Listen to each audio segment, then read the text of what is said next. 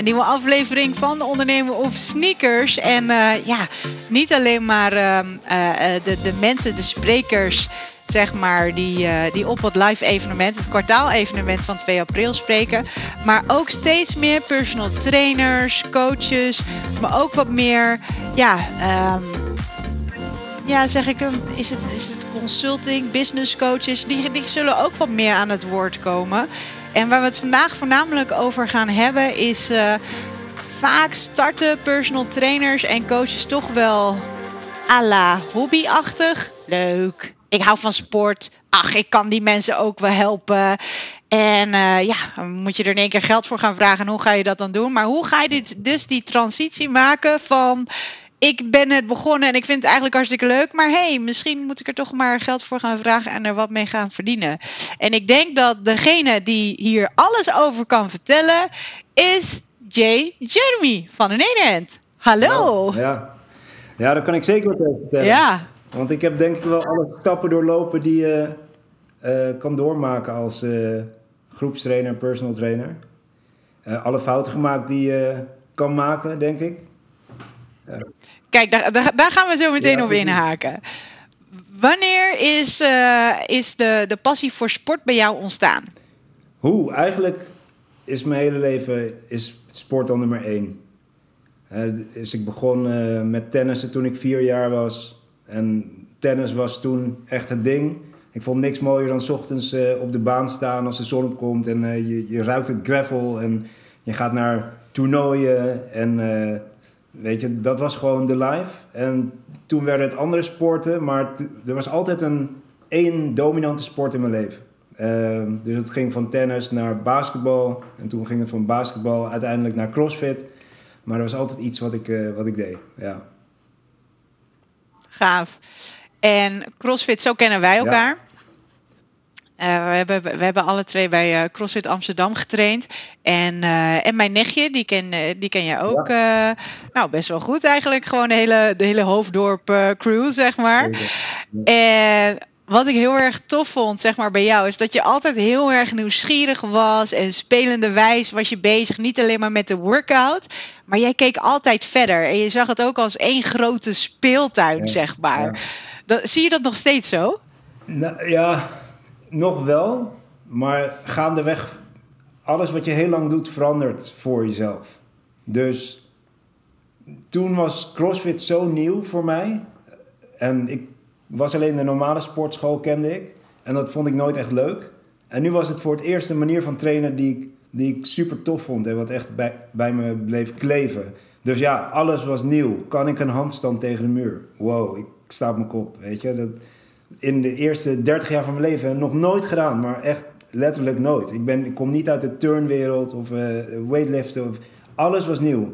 Uh, met een barbell squatten was de eerste keer was toen ik 32 was. Uh, dus het was een, alsof je een nieuwe taal leert, zeg maar. Dus het, maar die, dat jeugdig, die jeugdige blik, die raak je natuurlijk wel... Ik kan nu niet meer op dezelfde manier naar CrossFit kijken als in 2009.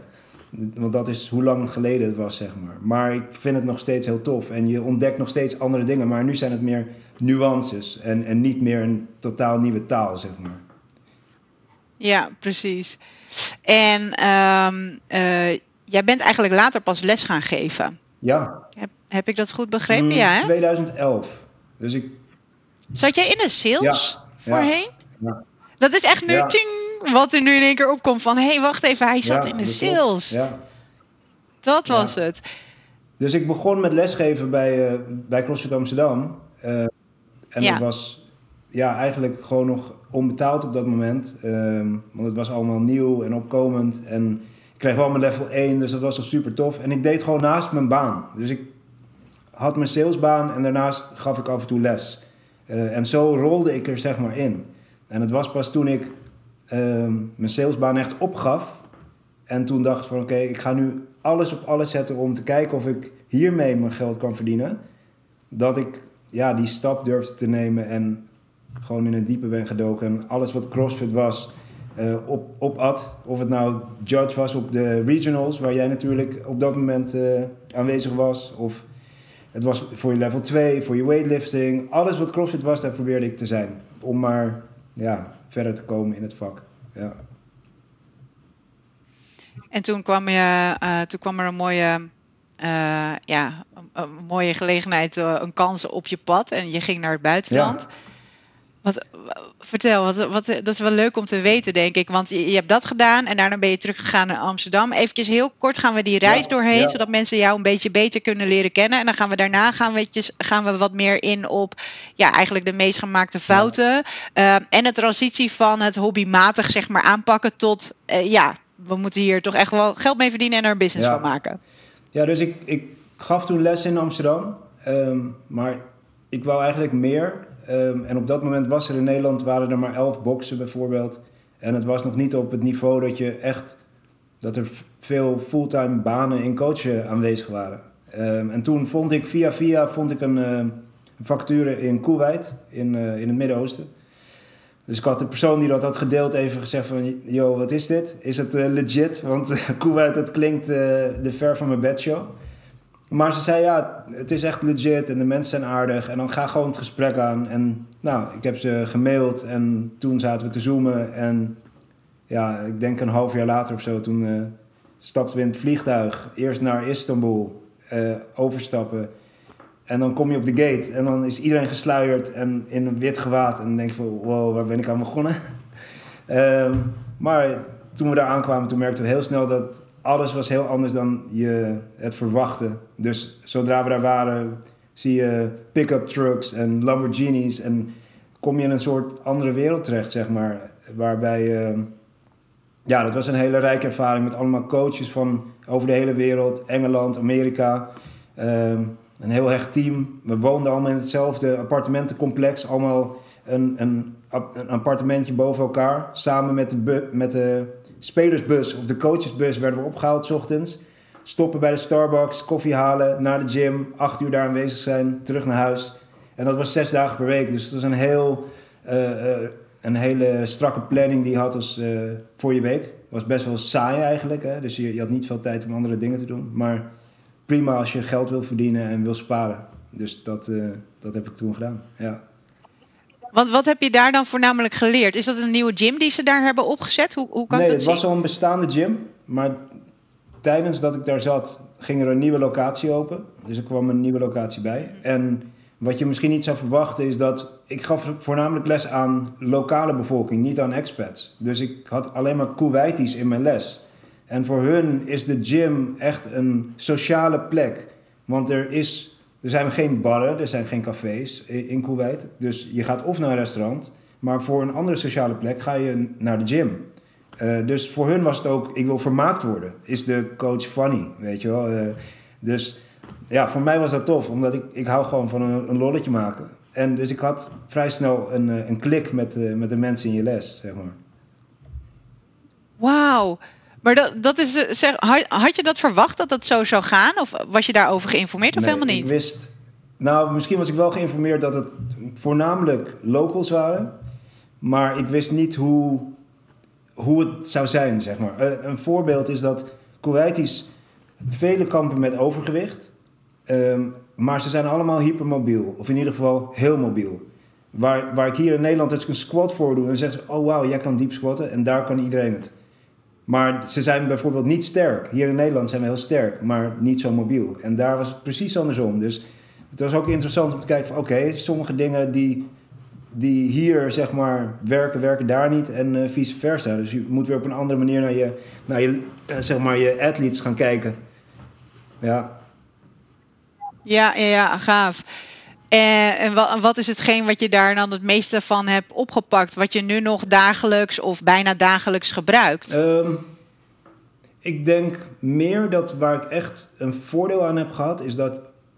En dat is in mijn loopbaan meerdere malen gebeurd, dat ik gewoon in een totaal nieuwe coachingsomgeving ben neergezet. En dat op een gegeven moment ook niet meer zo spannend vond.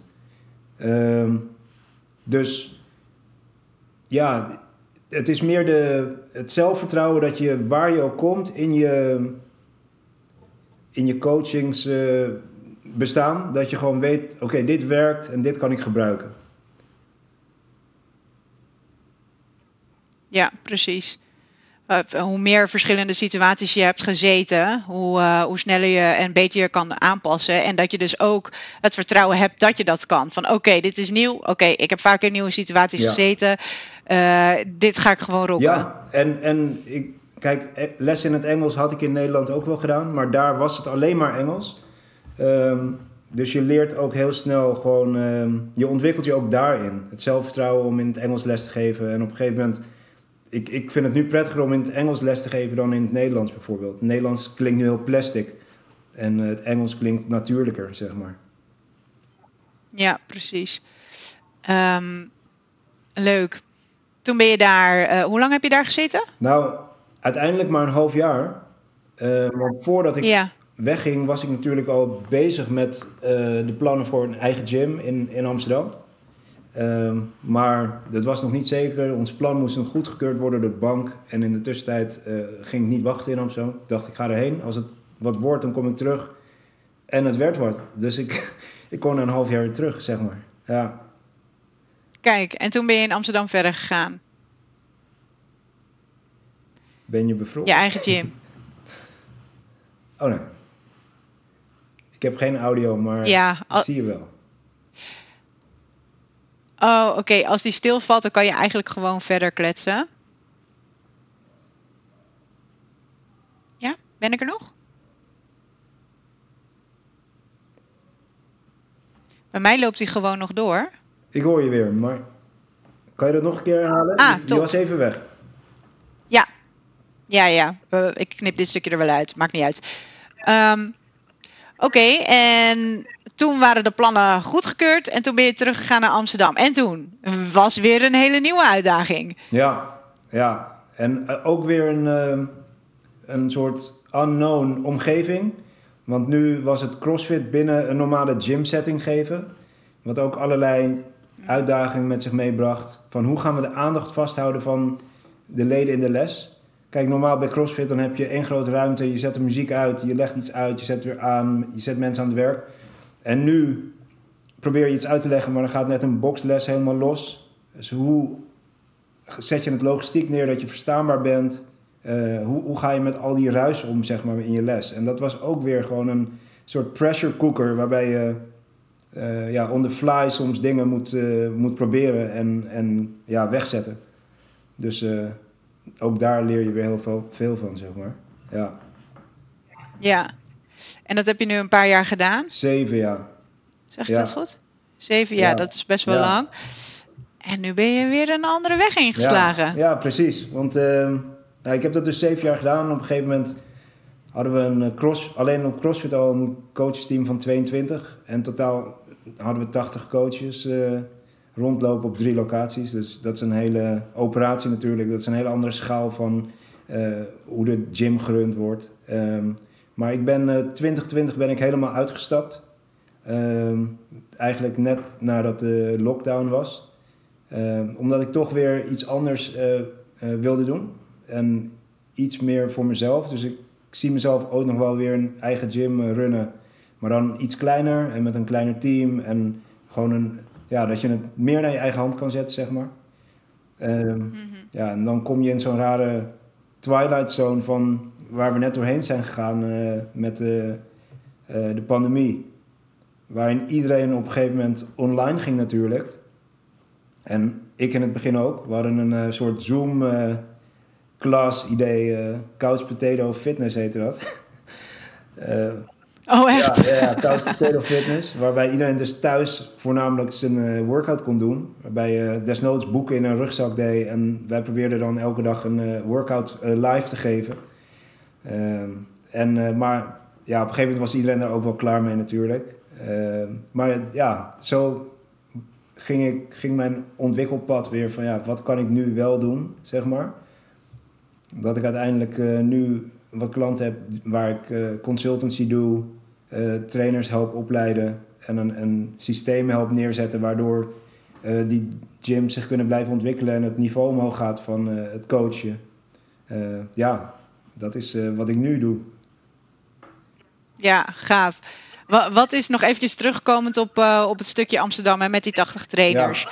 Wat, wat was jouw uh, rol zeg maar, binnen het bedrijf? Want ik heb, uh, als ik het zeg maar zo, uh, zolang ik jou ken hè, met CrossFit Amsterdam, daar was je gewoon aan het lesgeven. Ja. Bij 020 heb je nog lesgegeven. Ja. toen ging je naar Kuwait ja. toe, daar was je ook aan het lesgeven. Maar ja, toen je, je, eigen gym, dat is een heel ander verhaal. En op een gegeven moment drie locaties, 80 coaches. Wat was jouw rol in, in die situatie? Nou, toen we begonnen, toen waren er twee van de eigenaren operationeel op de vloer. Um, en eigenlijk was het ons taak om te zorgen dat de gym gerund zou worden. Um, dus ik, ik was head coach uh, van de CrossFit, maar ik moest ook de facturen checken. En als de, het alarm afging of iemand was de sleutel vergeten, dan ging bij mij de telefoon. En als er apparatuurstuk was, dan was het de bedoeling dat wij dat op zouden lossen. Um, voortgangsgesprekken met de trainers, die werden gehouden. Dus eigenlijk kwam er opeens veel meer uh, buiten het lesgeven bijkijken dan ik daarvoor had gedaan. En uh, dat was natuurlijk best wel een, een, uitdaging. En ook daar weer was het. Het was niet echt een uh, optie om er langzaam in te rollen. Ook door het succes, uh, zeg maar. Dat vanaf dag twee zat alle, alle lessen zaten vol. dus ze moesten snel. En de leden die groeiden zo hard dat we binnen drie maanden hadden we 750 leden. En na een half jaar hadden we dubbele. En moesten we echt een ledenstop invoeren, omdat er gewoon niemand meer bij kon op dat moment. En dat is bijna een ongezonde groei qua wat voor arbeid het met zich meebrengt om dat nog zeg maar goed te kunnen uh, runnen.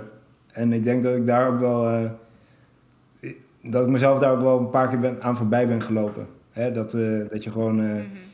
Ik kan me nog tijden herinneren met mijn vrouw dat ik eindelijk had ik een vrije dag dan. En dan wou ik alleen maar in bed liggen.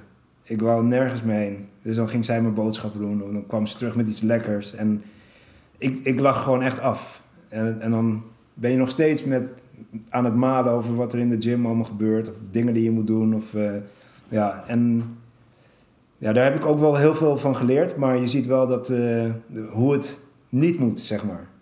Van zo ja. Dat is niet iets wat sustainable is. En uiteindelijk wil je iets bouwen als eigenaar van een bedrijf wat sustainable is. En dat is heel kort kan je dat doen, uh, maar niet uh, vijf jaar en niet zeven jaar en ja, zeker niet langer, zeg maar. Ja.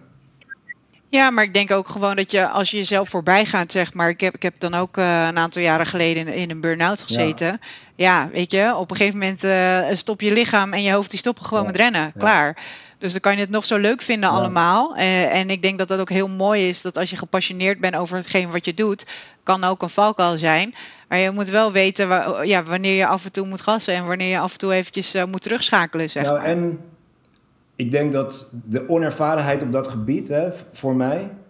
Kijk, op een gegeven moment moet je aan de bel trekken en zeggen van jongens, um, ik, ik zit nu op mijn max, ik kan er niks meer bij. Ik draai nu 80 uur voor de gym. Um, hoe, gaan we dat, uh, hoe gaan we daarmee om? En dan moet je die gesprekken gaan voeren. Um, maar ik had die grens niet voor mezelf. Ik dacht gewoon van, dit is hoe het hoort. Dit is uh, hoe je een, een bedrijf runt in het begin. En ik, ik heb denk ik te laat aan die bel getrokken voor mezelf. Hè? Dat je eigenlijk al gewoon uh, achter de feiten aanloopt. Of, uh, en ja, nogmaals, met, met, je moet over dit soort dingen praten. Dat is denk ik het belangrijkste. Communicatie is belangrijk. Van, joh, you're in it for the long term. En, uh, maar ik was zo blij dat ik mijn eigen gym had. Dat het was van, oké, wat moet er gebeuren? Oké, is er iemand ziek? Oh, dan vang ik dat op oh ja, ik val wel in. En dan sta je zeven dagen sta je in de gym. En dat is niet gezond. Dat kan ik uh, wel vertellen. Ja, ja, ja. Wat is hetgeen, zeg maar, wat je anders nu zou doen? Wat heb je ervan geleerd? Dus stel, hè, je gaat straks weer je eigen gym openen. Ja. Je bent nu dan meer met uh, consulting bezig. Ja. Daar gaan we het zo meteen eventjes over hebben. Maar wat zijn de dingen dan die, die je dan anders zou doen? Ik denk dat de rolverdeling afspreken met elkaar en vooral de verwachtingen naar elkaar uitspreken, dat dat uh, key is. Um, transparantie vind ik super belangrijk. Dus uh, bij het kiezen van je businesspartners is het heel belangrijk dat je begrijpt waarom stapt iemand in dit bedrijf? Wat, wat wil hij?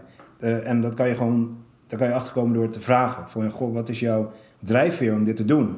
Ehm, en hoe zie je dit verder uh, ontwikkelen? Stel, we openen een tweede gym. Is het dan alles gelijk? Uh, hoe, hoe zie je dat? Als je dat soort gesprekken niet voert, dan uh, kom je achteraf misschien voor ja, onaangename verrassingen te staan. En um, één ding wat ik zeker kan aanraden is hoe um, fantastisch alles ook lijkt. En of je nou vrienden van elkaar bent of uh, je kent elkaar al heel lang. Laat een advocaat kijken naar alles wat je uh, op papier zet voordat je het tekent. Dus of het nou gaat over een managementovereenkomst, aandeelhoudersovereenkomst, um, een loan agreement die je afspreekt met, uh, met je partners. Laat je advocaat er naar kijken. Geef er 400 euro aan uit of 500 of, wat het ook is, want daar krijg je denk ik nooit spijt van uh, achteraf. Ja. Ja. Ja, daar komen we eigenlijk gewoon bij het, bij het onderwerp aan waar, uh, uh, waar iedereen eigenlijk heel erg veel van kan leren. Want je gaat gepassioneerd ergens mee starten. Vaak doe je dat alleen. Of je denkt van nou oké, okay, ik ga het met een paar maatjes starten. De geluid ah, de papierwerk weg. en alles. Ja, moet je even zeggen als ik Je er weer er ben weer. voor jouw idee? Oké, top. Nou, ik denk, ehm, eh, we rollen nu eigenlijk gewoon weer naar, naar hetgeen waar het, eh, waar het vaak misgaat, zeg maar. Eh, wat ik vaak zie gebeuren, en niet alleen maar bij CrossFit Box eigenaren, zeg maar. De, de- onze Ja. luisteraars zijn voornamelijk de personal trainers en coaches, maar ja, zullen misschien ook wel de ambitie hebben om, eh, om een eigen studio te openen. Eh, of dat nou alleen is of dat het nou met een aantal collega-ondernemers is. En dan eh, ontstaat zoiets uit passie. En dan denken ze, nou ja, weet je, dat, dat komt wel. Dat komt wel. Ik heb daar zelf ook, eh, ja, heb ik ook wel eens mijn neus eh, gestoten, zeg maar, met het komt wel. Ja. En ja, wanneer er winst zou zijn, dan, dan was de verdeling en het zag er allemaal hartstikke leuk uit. Wanneer er geïnvesteerd moest worden en de winst er nog niet was, zeg maar, dan gaf degene niet thuis. Dus dan denk ik, ja, oké, oké, nu moet ik dat alleen gaan fixen. Ehm, eh, wat zie je dan voornamelijk nu zeg maar misgaan en waar ben jij mee bezig zeg maar met het coachen van, eh, van deze mensen die dus als passie zijn begonnen en eigenlijk nu toch wel erachter zijn gekomen van hé, hey, maar eigenlijk is dit gewoon een bedrijf en ik wil gaan uitbreiden de ja of de nee, maar ik moet het in ieder geval zakelijker aanpakken. Ja, ik denk dat ehm, waar ik voornamelijk mee help, ehm, dat het is wat, wat ik nu dan voornamelijk in de CrossFit-wereld zie gebeuren. En dat is dat het steeds moeilijker wordt om je coaches vast te houden. Ehm, dus of coaches beginnen voor zichzelf, of op een ge- gegeven moment dan stromen ze ehm, een andere richting op, omdat ze met coachen van groepslessen maar tot een bepaald punt komen in hun carrière en dan komen ze op een tweesprong. Van oké, kan ik hier nog verder in groeien? Of moet ik mijn pijl op iets anders gaan richten? En dat kan zijn, ze gaan naar personal trainingskant om in de sportwereld te blijven. Of ze gaan echt de sport uit. Dus eh, je raakt je coach kwijt aan een hele heel ander beroep. Dus het wordt belangrijker om je coaches, om, om zelf coaches te kunnen opleiden. Dus Vroeger kwamen ze aanwaaien, maar nu is er een, overal een tekort. Dus iedereen die trekt aan dezelfde coaches. Of ze moeten van steeds verder komen. Wat wij ook hebben meegemaakt natuurlijk. Want op een gegeven moment kwamen onze coaches uit Zuid-Afrika en uit Duitsland. Dus ze moesten van steeds verder komen. Dus het wordt belangrijker om een eh, programma te hebben, een systeem te hebben... zodat je altijd nieuwe coaches kan opleiden. Dus daar probeer ik bij te helpen. Ehm, en wat ik verder zie is dat... Oké, je hebt nu een, een CrossFit box en je hebt, of je hebt een gym en je hebt een x aantal leden. En dat heb je op een bepaalde manier bereikt. Maar om nu verder te gaan en om van 200 naar 500 te komen of van 300 naar 400, dan moet je dingen anders in gaan richten. Om, en vaak zie je dat de, de gym daar niet op in is gericht. Dus de, de eigenaar slash eh, headcoach die draait nog steeds veel te veel uur en die kan eigenlijk niet meer doen. Ehm, of je merkt dat om het team groter te maken, moet je uit je eigen leden of uit je kennis- en eh, vriendenkring, moeten er nieuwe coaches worden opgeleid. Want je, kan, je wacht bijvoorbeeld al een jaar op nieuwe coaches, of je wil je team groter maken, maar je, je vindt geen geschikte mensen. Nou, wat is dan je, je optie? Dan moet je ze maken, dan moet je ze zelf op gaan leiden. Dus daar probeer ik eh, met name bij te helpen. Dus je probeert voornamelijk te helpen met, oké, eh, welke, welke klanten, welke leden zijn er op dit moment uh, dusdanig capabel om zeg maar ook coach te worden of een, een andere rol zeg maar binnen het bedrijf uit te voeren. Klopt dat? Um, nou, er zit nog een stap voor. En dat is, um, wat is het proces als er een nieuwe coach komt? Dus vaak merk je dat er niet echt een, een proces is. Um, waardoor er ook buy-in is van, van die persoon waar je er echt van op aan kan. Oké, deze persoon wil hier echt zijn. Dus er moet een aannameproces zijn, wat meer is dan alleen we doen een bakje koffie en ik vind jou er leuk uitzien en er is wel een soort van een klik. Gefeliciteerd, jij bent uh, de coach, hier heb je t-shirt en let's go. Dus dat is stap 1, het aannameproces. En stap 2 is, als je dan coach bent, wat voor proces hebben we dan nog om het niveau van de coaches jaarlijks nog steeds naar een hoger plan te tillen? En dan merk je vaak dat er geen systeem is. Je bent eenmaal coach, je bent al goed. En er hoeft nooit meer iemand naar jou te kijken om te zeggen van... hé, hey, uh, ik wil jou feedback geven op je les en hier en dit, dit en dit zie ik. Want hoe zelfbewust je ook bent, je hebt altijd blind spots, dingen waar je niet van bewust bent... totdat iemand anders het tegen je zegt. En we hebben ook allemaal een ego, daar ontkomen we ook niet aan. Dus vaak denken we dat we het wel goed doen of zeggen we ja, maar dat zit wel goed... Totdat iemand anders zegt dat het storend is. En dan is het van, oké, misschien zat het toch niet zo goed als ik dacht. Dus ook daar zie je weer dat... Uh, dus ik denk dat die systemen op zijn plek zetten... dat dat heel belangrijk is om op lange termijn... de kwaliteit te kunnen leveren die je wil leveren als, uh, als box. Ja, en als de kwaliteit daar is, dan blijven de klanten ook. Want het gaat uh, in deze tijd niet alleen maar om klanten binnenhalen. Ik denk dat er genoeg mensen zijn die uh, aan hun uh, gezondheid willen werken.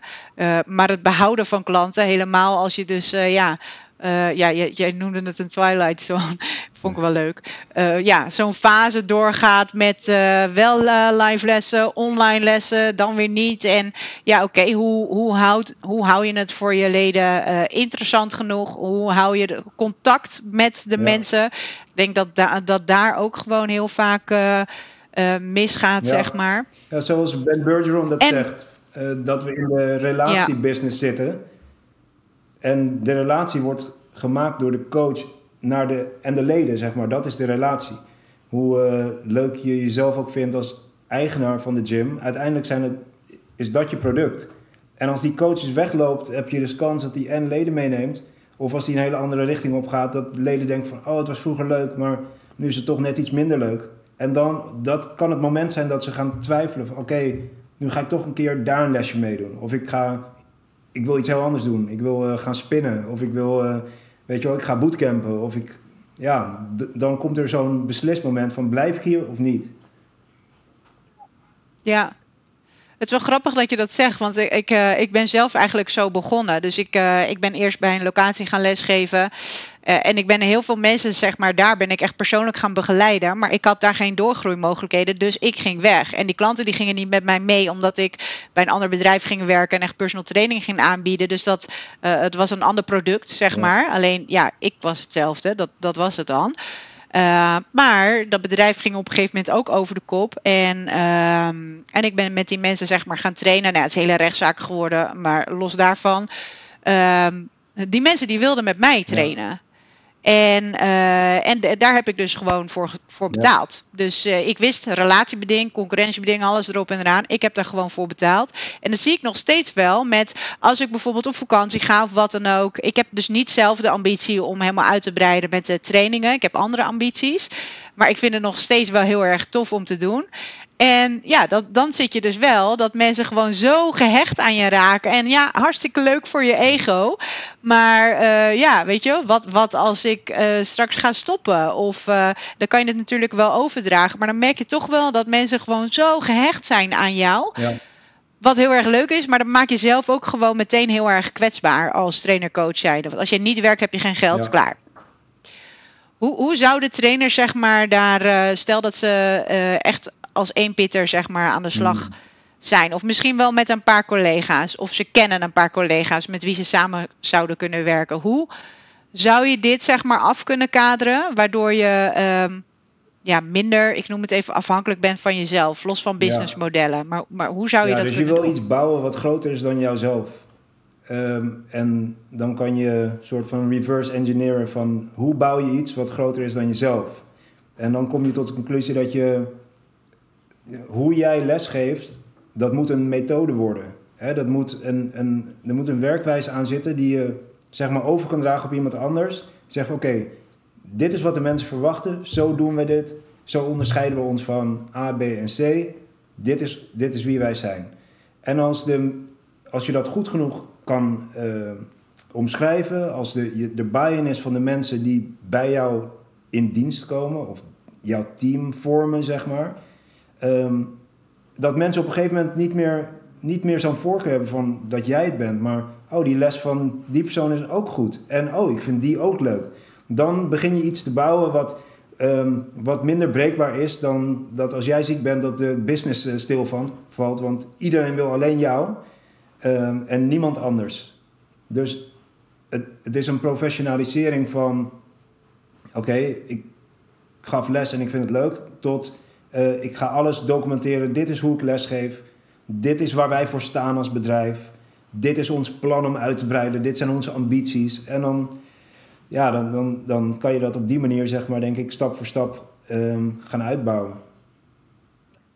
Ja, dus de, de, uh, um, de wijze, de, de visie en de missie, zeg maar, de werkwijze, zeg maar, die moeten gewoon echt goed helder zijn voor jezelf ja. al. Want ik denk dat uh, als je gaat beginnen met schrijven, dat, dat dat al een heel mooi proces ja, is voor jezelf, okay. zeg maar. Ik denk dat heel veel trainers uh, niet eens zozeer bewust zijn van wat hun krachten nou echt zijn. Um, en dan denk ik ook meteen aan, oké, okay, je kunt ook echt aan je klanten gaan vragen, los van dat het altijd goed is om met reviews te werken, van waar, waarom trainen wij eigenlijk al al die jaren samen? En waarom ga je niet naar een ander persoon? En dat je echt gaat ontdekken van, oké, okay, wat is mijn identiteit, slash, wat is uh, de identiteit van het bedrijf. Ja. Dus dat is zeg maar één, één ding, één proces, zeg maar, wat, uh, wat goed is om, uh, om dat helemaal uit te schrijven, los van de programmering en, ja. en al dat soort dingetjes. Het gaat meer om hoe ga je met die ja. mensen om? Er zijn wat leuke. Hoe ontvang je de er mensen? Er zijn wat leuke schrijfoefeningen die je daarvoor kan doen. En de, dat, dan moet je jezelf vragen gaan stellen zoals... Stel, stel nou dat je... Je heet bedrijf X. Stel nou dat ik in de metro zit en ik zit naast bedrijf X. Hoe zou dat gesprek gaan? Zou het een grappig gesprek zijn? Zou het een, een heel diep uh, gesprek zijn op inhoud? Weet je, hoe, wat is dat bedrijf eigenlijk? En als het, wat voor kleur zou het hebben als het een uh, kleur had? Hoe zou het ruiken als het... En dat zijn hele ja, uh, rare vragen. Maar hoe meer je daarover nadenkt, hoe meer je gaat begrijpen wat het is. Het is niet groen, het is rood. Het ruikt niet naar roosjes, het ruikt naar. Weet je, vul het in. En ja. dat, dat maakt uh, dat je wat afstand kan nemen tussen. Nee, jij bent niet dat bedrijf. Dat bedrijf is iets anders. Het is iets meer, zeg maar. Jij bent er een onderdeel van, maar het bedrijf zelf is meer. Ja, vet. Heel tof. Het is, uh, ik vind het ook wel tof om dat voor mezelf zeg maar zo uit te schrijven. Ik heb aardig wat review verzameld in de afgelopen periode en, uh, en gesprekken gevoerd. En, en dan kom je daar echt achter. Maar het zo diep uitdenken, zeg maar, heb ik eigenlijk nooit echt gedaan. En, en ik denk dat het wel heel tof is om, uh, om dat zeg maar te doen. Dat je er zo bij stilstaat. Dus dat is zeg maar ja. één ding. En dan heb je natuurlijk het proces van oké, okay, hoe ga je ontdekken... Uh, welke mensen er geschikt zijn om bij jouw team te betrekken. Wat voor, wat voor vragen stel je die mensen? Je, je moet een klik ja. hebben. Uh, ik, heb, ik heb al vaker gehoord van ja, oké, okay, je moet bijvoorbeeld uh, een uur lang met elkaar uh, in een auto kunnen zitten zonder dat je elkaar de tent uitvliegt, ja, zeg ja. maar. Weet je, dat beetje, beetje dat, dat idee. Wat, wat zijn voor jou, zeg maar, vragen die je zou kunnen stellen of een gevoel hmm. of iets waar, waarbij je die klik kan ontdekken van oké, okay, dit is voor de long term? Ik denk dat Stel dat je een, uh, een gesprek hebt met iemand die potentieel bij jou een trainer uh, gaat zijn. Ik denk dat het allereerst belangrijk is om voor jezelf helder te hebben: wat wil ik uit dit gesprek halen? Of wat wil ik uit dit proces halen die, wat ik aanga met deze persoon? Um, en ik denk dat daar een soort vertrouwen en bereidheid uit moet komen, zeg maar. Vertrouwen naar elkaar toe maar de persoon die potentieel bij je komt werken, moet ook een soort bereidheid tonen. En wat voor bereidheid dat is, um, dus er kan een soort uh, uitstel van uh, beloning in zitten. Kom eerst maar een maandje meedraaien, zeg maar. En, en dat, misschien, dat is betaald of onbetaald, dat is helemaal aan, aan jezelf. Maar pas dan gaan we kijken um, of, of we ja, geschikt voor elkaar zijn, zeg maar. Ik denk dat het belangrijk is om, uh, om, om dat soort veiligheidsmechanismen in te bouwen.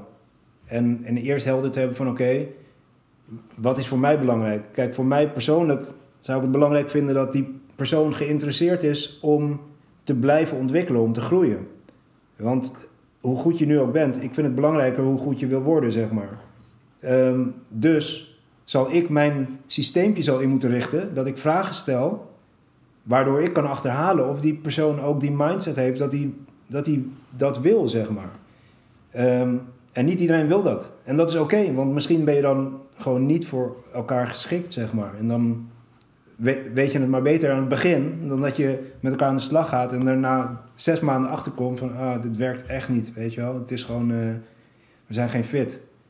Dus je moet ook gewoon durven duidelijk te zijn, dit is wie we zijn. En een soort systeem inbouwen dat je kan peilen van, uh, dus een voorbeeld zou kunnen zijn van, oké, wat, zijn je, wat zijn je zwakste punten? En wat heb je al zelf bedacht hoe je eraan gaat werken de komende zes maanden of het komende jaar? Als er totaal geen woord uitkomt, dan heeft die persoon daar waarschijnlijk nog nooit echt over nagedacht. Van oké, eh, ik dacht dat ik oké was. Ik ben niet op gesprek, ik ben coach, weet je wel, of ik ben trainer. Uh, let's go, let's make some money. Of, maar ja, misschien zit je dan toch niet helemaal op één lijn. En dan is het maar goed dat je er in, in die, die fase achterkomt, zeg maar. Ja, je, je ziet eigenlijk gewoon heel erg duidelijk het, hetzelfde proces naar voren komen in dat heel veel trainers eigenlijk niet echt weten wie hun ideale klant is. Dan heb je het over een stukje marketing. Wie, uh, waar ben jij goed in? Waar, uh, waar onderscheid jij in? En hoe kan je die mensen helpen? En welke mensen kan je het beste helpen? en dat dan ook uitspreken. Dan heb je een kwalificatieproces, zeg maar. En datzelfde ga je eigenlijk ook aan met uh, ja, als je op zoek gaat naar, uh, of als je gesprekken aangaat om, uh, om te kijken of, of er een match is, de ja of de nee. En ook het stukje, ja, denk ik dan, veiligheid creëren. Het gevoel dat mensen, zeg maar, ook kunnen aangeven, dus van twee kanten van hé, hey, maar ik dacht eigenlijk dat het zo, of ik had er eigenlijk een ander idee bij, of uh, ja, ik heb eigenlijk aangegeven dat dit mijn ambities zijn, maar als ik nu hè, een paar maanden meeloop binnen het bedrijf, zie ik eigenlijk ook wel die en die mogelijkheden, dat mensen dat ook gewoon uit durven te spreken. Want naar mijn mening denk ik dat, dat als mensen zeg maar hun eigen talenten niet kunnen ontwikkelen, 100%. Dan, ga, dan, dan gaan ze op een gegeven moment gewoon ja, dat weg. Is precies, uh, ik denk dat dat nog een van de belangrijkste punten is, dat je wil de creativiteit en, en het ondernemerschap van die mensen wil je juist aanwakkeren, zeg maar. Um, dus als zij met, je zou het juist moeten aanmoedigen. Er zou ook weer een proces voor moeten zijn. Van oké, hoe kunnen we nou, wat we al hebben is top. Maar als jij ideeën hebt hoe we de taart die we hebben groter kunnen maken. En wij kunnen dat samen doen. Dan moet er ook gewoon een heel mooi verdienmodel voor die trainer inzetten. Die dat aandraagt, zeg maar. En dan wordt het ook, misschien kan je zeggen, dan wordt het helemaal jouw feestje. En we splitten het 50-50, 60-30, 70-40. Dat is trouwens 110, maar dus dat klopt niet. Maar, ja. um, je snapt wat ik bedoel. Dat, maar dan worden mensen ook uh, getriggerd en het soort van uitgedaagd. Van hé, hey, als je wil, dan kunnen we meer met elkaar doen. Maar het moet voor beide partijen moet het dan ook uh, uh, interessant zijn, zeg maar. Ja. Ja, en ik denk dat, dat daar dat stukje, zeg maar, dat ze uh, verantwoordelijkheid krijgen en nemen. Uh, om, om bepaalde dingen neer te zetten, wat dus binnen hun uh, ambities ligt, zeg ja. maar. Ja, en, en het stukje betaling natuurlijk. Hè. Ik denk echt dat heel veel trainers wel ja, niet goed betaald zijn. Ik denk dat dat bij heel veel CrossFit-box-eigenaren of CrossFit-boxen, zeg maar. Niet de eigenaren, maar dat het, dat het zo is. Dat, uh, dat zie ik wel bij andere boxen. Uh, een voorbeeld is, uh, is Unscared. Weet je, zij zijn daar gewoon best wel transparant in. En, en die, die zorgen dat alle coaches echt een carrièrepad ja, inslaan. Ja. Uh, en niet van ik ga lesjes ja. draaien. Weet je, daar gaat een heel proces aan vooraf. Die betalen de coaches goed. En uh, die kijken ook gewoon elke keer: oké, zit je nog op het juiste pad? Uh, wil je meer? Wil je misschien anders? Hoe kunnen we dat dan doen? Of scheiden onze wegen? Dat kan natuurlijk ook. No offense, maar dan, dan ga je gewoon verder. Um, en ik denk dat het stukje angst wat dan toch wel vaak komt kijken met. Uh, heb ik zelf ook gehad toen ik zeg maar bij dat bedrijf ja. wegging. En gewoon eerlijk zei van, uh, tegen de eigenaar: van ik ga met die klanten ga ik verder trainen en, uh, en ik ging daarvoor betalen. die belden me daarna op een gegeven moment, of ja, de investeerders waren dat. Die belden me nog eventjes op en die wilden een gesprek met mij. Die wilden mij terug hebben. Want ze waren zo bang en dan denk ik van ja, ik denk niet dat dat de juiste insteek is, de juiste manier waarop je met mensen om zou moeten gaan en waarop je eigen bedrijf moet gaan runnen. Dus als je mensen kan opliften, dan, dan denk ik dat het alleen maar hartstikke gaaf is. En, zo, ja, en of dat nou wel of niet bij de visie en de missie van het bedrijf staat, dat, dat, dat moet er eigenlijk gewoon helemaal los van, uh, van staan. Je noemde net twee punten. Eén, unscared. Ik denk dat zij echt een van de men mensen zijn uh, die het begrijpen, zeg maar. Dus, uh, maar helaas ken ik niet nog tien voorbeelden van bedrijven die zo zijn ingericht. Dus ja, ik ben zeker een fan van hoe zij dat doen. En twee, ik denk dat uh, als je soms kan de mindset zijn als je begint met een bedrijf, je leden zijn je klanten. Je leden zijn je klanten. Maar je hebt een tweede populatie en dat zijn je trainers, zijn ook je klanten. Um, die moeten uiteindelijk ook mee kunnen groeien. En als jij alleen maar denkt van oké, maar als ik 50 euro per maand vraag aan de leden, kan ik mijn rekeningen betalen. Uh, de leden zijn tevreden. Maar je trainers, die kunnen op een gegeven moment niet meer door. En wat gaan we dan met elkaar verzinnen, zodat zij niet een inkomen hebben, maar een carrière? Um, en moet je daar niet al over nadenken voordat je je bedrijf begint? Oké, wie willen wij zijn in de markt? En wat moeten onze coaches kunnen doen? En willen we samen naar de zonsondergang rijden op, op het paard en dat we over twintig jaar zeggen: wow, we did it, weet je wel? Of is het van: dit is een vier jaar max en dan gaat iedereen eruit en dan hebben we nieuwe coaches nodig en die gaan erin. Wat niet verkeerd is, uh, dat, is dat is jouw businessmodel. Maar als het maar duidelijk is van tevoren en dat je er niet tegenaan loopt na vier jaar, dat iedereen wegloopt en dat je denkt van hé, hey, maar ik had jullie graag nog tien jaar bij me gehad. Maar je bedrijf is er niet voor ingericht, zeg maar. Ja, ja het moet echt van, van twee kanten komen. Ik zie dat uh, uh, in, de evenementindustrie zie ik dat ook wel heel erg veel gebeuren. Waar, waar wij heel erg op focussen is uh, onze atleten met de, met de wedstrijden waar veel crossfitters op afkomen. Um, de atleten zijn niet het belangrijkste. Dus de atleten zijn belangrijk, de crewmembers zijn ja. belangrijk, de toeschouwers zijn belangrijk en de partners zijn ja. belangrijk. En ze zijn allemaal belangrijk. Dus ik vind dat overal evenveel aandacht naar moet. En als ik een keuze moet maken om uh, mijn, uh, het aantal atleten, zeg maar, uh, te beperken om mijn crewmembers heel te houden en die een, een tof evenement te laten draaien zonder dat ze helemaal uitgeput zijn en een nummertje zijn, dan maak ik die ja. keuze. Dus dan stel ik zeg maar de crew um, boven uh, de omzet die veel hoger kan ja. zijn, maar dat vertik ja. ik gewoon. En uh, ja, weet je, dat, ik, ik denk ook zeg maar, dat je daar gewoon heel erg eerlijk naar moet kijken van oké, okay, ik doe het gewoon voor de long run. En, en ook de relatie zeg maar met alle mensen. Dus uh, wat jij gewoon heel duidelijk zegt, ja, je, je hebt je leden, maar je hebt je ook ja. je team. En uh, ieder heeft, heeft een stem en ieder heeft een ambitie en een carrièrepad. En het is heel belangrijk om regelmatig in te checken. Niet alleen maar bij je klanten heb je het nog wel naar je zin. Uh, um, uh, ben je nog on track of heb je, heb je behoefte aan een ander soort begeleiding? Maar ook, ja, neem niet voor lief met wie je samenwerkt.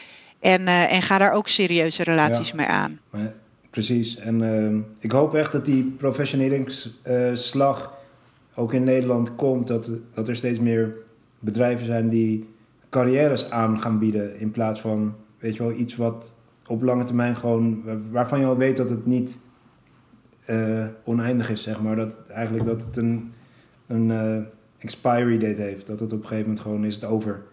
Uh, want er zijn genoeg ja. mensen die gewoon voor hun leven in de sport willen zitten. Die in hun leven willen blijven groeien als trainer. eh, en dan misschien headcoach worden. En dan, wat zou er daarna dan kunnen komen, weet je wel? Dat zijn echt wel dingen om over na te denken. Ja, Nou ja, ik, ik denk dat eh, er- zijn zat trainers. Alleen eh, ja, die worden gewoon weer op een andere manier geschikt, als het ware. Eh, ehm, ik denk dat heel veel personal trainers voor zichzelf zijn begonnen. Of heel veel trainers als personal trainer zeg maar nu werkzaam zijn. Eh, en, en hier en daar misschien wat samenwerkingen hebben, zeg maar. Ja, dat is ook echt wel onze doelgroep. Om die mensen wat meer te connecten met elkaar. En dus dat niveau omhoog te brengen. Je kan ook samenwerkingen aangaan. Want soms samenwerken, samenwerken. eh, kunnen mensen als heel zwaar, zeg maar, opvatten. Maar dat hoeft niet zo. Eh, je, je kan de krachten bundelen, laat ik het zo zeggen. Samenwerking betekent niet meteen dat je gaat trouwen, zeg maar, eh, zakelijk gezien. Maar dat kan ook gewoon zijn dat je ehm, eh, de krachten gaat bundelen, waardoor je elkaars klanten, zeg maar, nog beter van dienst kan Ja. zijn. Ehm, of klanten of, of, of wat dan ook. Ehm, tof. Ik vind het heel tof dat je er hiermee bezig bent. Ik denk ook echt wel dat hier eh, nou ja, niet, niet alleen maar vraag naar is, maar dat het eigenlijk gewoon essentieel is. ja. Eh, al, al die eh, losgeslagen, ambitieuze trainers, dat is natuurlijk hartstikke top. En daar moet je beginnen. Maar ik denk dat het wel belangrijk is om daar op een gegeven moment een zakelijke draai aan te geven. En dan kunnen ze bij jou terecht. Ja, ik, toen ik begon met zelf mensen trainen, toen had ik een heel goed systeem ontwikkeld dat ik ze 2,50 eh, per uur eh, liet betalen. Omdat het een groepje vrienden was en die waren toen met z'n 15. En toen had ik uitgerekend, nou, als ze alle 15 komen, dan eh, is het wel iets, zeg maar. Maar ik stond heel vaak les te geven voor een tientje of voor 7,50. dus om je aan te geven hoe niet klaar ik was om mijn eigen bedrijf te runnen.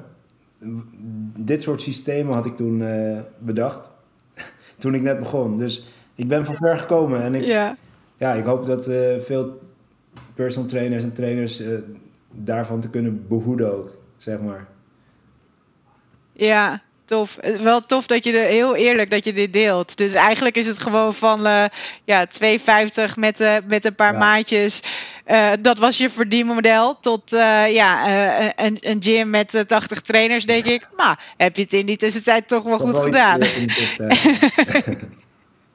Ja, ja, ja, tof. Hey, als mensen wat meer ehm, eh, eh, begeleiding van jou willen, zeg maar personal trainers en coaches, misschien CrossFit Box Ja. eigenaren die, eh, die hier naar luisteren, waar kunnen ze ja, ik jou heb nog vinden? geen website, dus ik zit gewoon op LinkedIn, Jay van het Nederland. Ik zit op Instagram, Jay Jeremy Instagram, Facebook, mijn, mijn naam, Jay van het Nederland. Dus daar kan je me vinden. E-mail, Ja. Gmail. ja, ja, dan zou ik zeggen, eh, ik, ik zet de linkjes wel eventjes in de, in de show notes en dan kunnen mensen met jou contacten. Ik denk dat het leuk is om, ehm, om te kijken hoe we dit naar next level eh, kunnen gaan brengen, zeg maar. En, en ja, ook wat meer specifiek. Jij, jij zit echt specifiek in deze branche en ik denk dat er heel veel, ja, ik noem het eventjes eh, business coaches zijn business coach, weet je wel, eh, of je nou wel of niet houdt van die naam. Iedereen weet in ieder geval wat ik bedoel, weet je. Dus, dus je traint mensen op het gebied van, nou ja, systemen en al dat soort zakelijke gedeelte. Ehm, wat wilde ik daar nou over zeggen? Oh ja, maar veel hebben niet per se een specifieke doelgroep of die zijn werkzaam binnen een bepaalde branche. Dat is vaak wel, ze geven heel groot de coaching en niet specifiek in een industrie waar ze zelf misschien ook werkzaam zijn geweest. En ik, ik ben altijd voorstander van, ja, practice what Ja. you preach. Eh, je hebt zelf gewoon de weg bewandeld. En, en dat vind ik altijd wel fijn als ik kijk naar de coaches die ik heb gehad eh, toen ik eh, wedstrijden deed, of nou crossfit was of, of bodybuilding of wat dan ook. Ik had altijd zeg maar met de coach te maken die en zelf wedstrijden had gedaan en een shitload aan ervaring had, zeg maar. En die weten dan ook, oké, ik kom hier vandaan 250 en ik heb, ik, heb, ik heb al die stappen doorlopen. Dus laten we gaan kijken hoe ziet jouw business eruit en hoe kunnen we daar verandering Ja. in aanbrengen. ja zeker. Tof. Leuk. Ik, uh, ik wil je onwijs bedanken. Ik denk dat heel veel uh, trainers en coaches hier wat mee kunnen. In ieder geval die twee losse aspecten van... Nou oké, okay, je hebt natuurlijk de klanten en, uh, en de relatie met je klanten. Dat dat gewoon iets is wat heel erg belangrijk is. Maar hoe geef je les? Wat is jouw missie, je visie?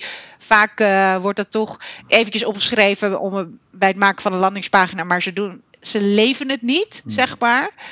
Um, en aan de andere kant, ja, hoe kan je dus uh, uh, gaan uitbreiden en waar moet je op letten als je gaat samenwerken? Uh, ik denk dat, dat daar gewoon echt wel heel, heel veel mooie vragen naar voren zijn gekomen waar mensen wat mee kunnen. Dus ik wil je zeggen, onwijs ja, bedankt. Uh, zoek J. Jeremy op. En ehm, ja, wellicht tot de volgende podcast. Ik weet zeker dat we nog meer van je gaan horen. Tot de volgende keer. Yes, dankjewel.